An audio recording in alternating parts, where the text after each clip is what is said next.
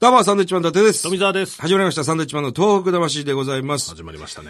あの、山陽放送さんがですね、はいえー、まあ、来週から、ん水曜日から月曜日にお引っ越しすると。んえー、さらにですね、青森放送が、金曜日から土曜日の夕方5時20分に引っ越しすると。んまあ、青森はもう今日、今日から引っ越してるんだね。これね。えー、そして依然としてですね、ラジオ福島さんは撮ってくれてないということです。この時期、引っ越しとか多いね。いろいろ。番組ねこれいろいろ10分の番組ですからね、結構いろんなところにこう、隙間が、なんか移動させやすいんでしょうん。スッと入りやすいんですよね、きっとね。うん。なんとか頑張ってね、皆さん追いかけて聞いてほしいなと思う。うん、そうですね。うん。もうラジオ福島さんもお願いしたいところなんですけどもね、結構福島の話もするんでね。本当に何なんでしょうね。ねえ、まあまあ、行きましょうか。さあ、ということで、今日はメールはがき行きましょう。ますね。えー、ラジオネーム、ハーさん。はい、どうも。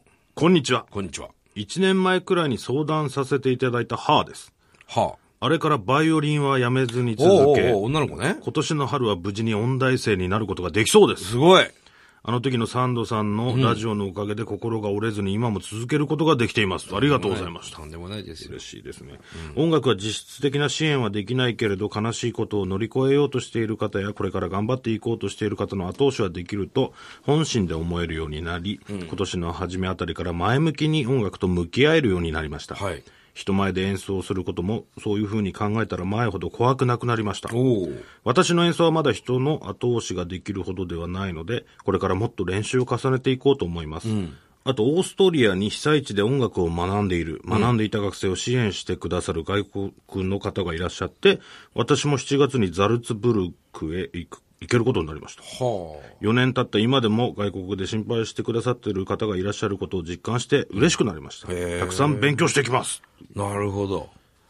すごいなこの子は頑張ってるね震災があってね、音楽をはいはい。やるべきなのかどうかって悩んでた子ですよね、もともと。そうだね。いやいや、一回ね、お会いしたこともありますけれども。そうですね、イベント来てくれましたけどもね。そうね。いやいや、頑張って、音大行ったんだ。。すごいじゃない。ねねで、ザルツブルクへ行くんだって。オーストリア。ねほう。ぜひ頑張ってほしいね。ねえ、いいじゃない。うん本当に。鏡ですよ、本当にこういう子は。うん。応援しましょう、我々もね。今度スタジオに来てね、演奏してほしいですけどね。そうですね。また、ぜひねあのーこれ行った時のことなんかも、メールいただけたらね。嬉しいですねうんはいありがとうございますえー、続きましては、ラジオネーム。えー、私は、えー、沖縄県宮古島のウミンチュクマと言います。はい、どうもウ。ミンチュクマさん。えー、沖縄でも放送が始まり嬉しいです。そうですよね。ありがとうございます。あの震災から4年が経ちましたね。あの日、宮古島は携帯電話が全く繋がらないという異変が起きたのが最初でした。ええそうなんだ。午後を逃がして職場の事務所の電話を使おうと部屋に行くと同僚が東北で大津波だってと、テレビの画面を見ながら言いました。はい。僕は宮古島でレジャーの仕事をしています。冬場の3月は書き入れ時でした。え2日ほど経ってやっと電話がつながりやすくなってきたところ、東北のお客様から電話をもらいました。はい。4年経った今でもはっきり覚えています。電話の方はこう言いました。えー予約を入れていました〇〇ですが、申し訳ありませんが、地震が起きまして、そちらに伺えなくなりました。申し訳ありませんが、キャンセルさせていただけないでしょうか。ご自身はそれどころではなかったでしょうに、また携帯なのか固定電話なのか、電話をかけることだって大変だったでしょう。ご自身や家族、親戚や友人などの安否も気がかりだったでしょうに、しきりに謝ってくださるんです。僕は言葉もありませんでした、どうぞお大事になさってくださいとしか言えませんでした。悔しかったです。大変な思いで連絡をしてくださった方。それも現状を思えば後回しどころかほっといてもいいようなことでわざわざ電話をくださった東北のお客様、何もできない自分が悔しかったです。僕は絶対に忘れません。自分にできることを精一杯やっていこうと思いました。ネットショッピングで東北の名産を購入したり、募金をしたりと、ささやかなことですが東北のこと、311を心の中に留めておこうと思って、東北の文字を目にしたら復興が進むよう、亡くなった皆さんが安らかでありますようにお祈りをするようにしています。なるほえーこれからも応援してます。頑張ってくださいね。ど。はいとう。ありがとうございます。ええ宮古島ですか？宮古島が電話繋がんなかったんだ。そうなんですねへ。えなるほど。なんかこう、あったんだろうな、そういう何かが。まあ、規制されたりもしたんでしょうね、電話もね。まあな。へえ。で、わざわざキャンセルの電話を入れてきてくれた。確かにあの時電話をかけるってものすごい大変でしたからね。まあ、ほぼ、ね、繋がらない状況でしたからね。あとはもう、ほら、電気がなかったから充電できないっていうところになってましたから。で、電話設置してもらってね、順番でかけたりとかしてる映像なんかも見たことあると思いますけど、あの状態でしたから。なるほど。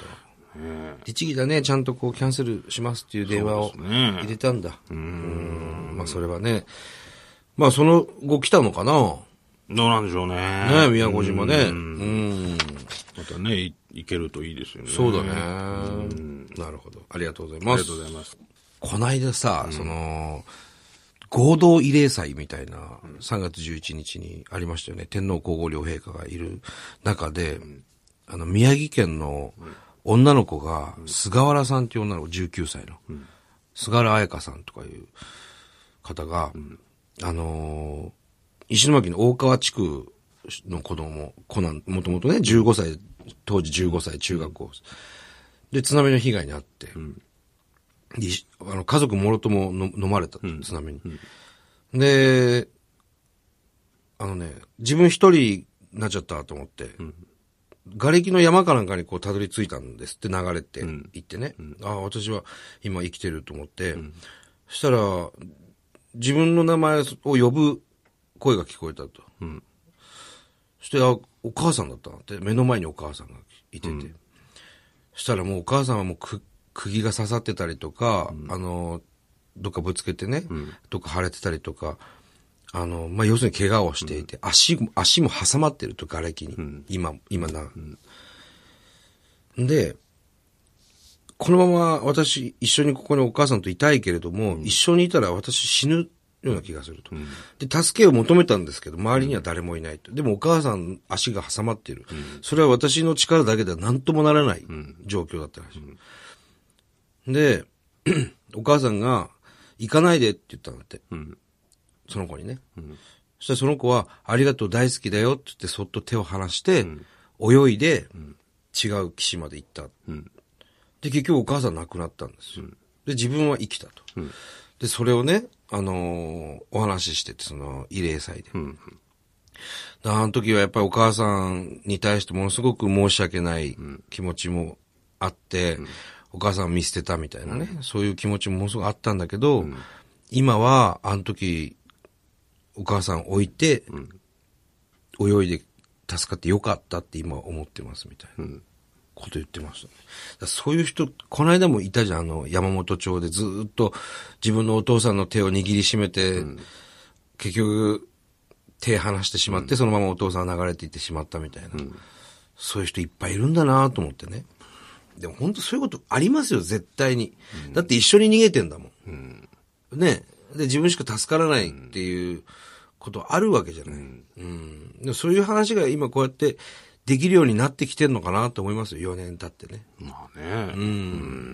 ずーっとこの、あのー申し訳ない気持ちでいっぱいだったけども、ある程度こう時間が過ぎて、ああ、でもあの時、僕、私だけでも助かってよかったんだなっていうふうに思えるようになってきてんじゃないのかな。なかなかでもそういうこともね、話せないでまあ、いるだろうね、そういう人は人もいっぱいね。多いでしょうからね。まあそれはそれで辛いことだと思いますけどね。うんいろんな話があるんだなと思ってね。はい。さあ、えーこの番組ではですね、東日本大震災に対するあなたのメッセージを受け続けます。はい。えー、はがきの方は、郵便番号100-8439日本放送サンドイッチマンのトーク魂、それぞれの係まで。また来週です。さようなら。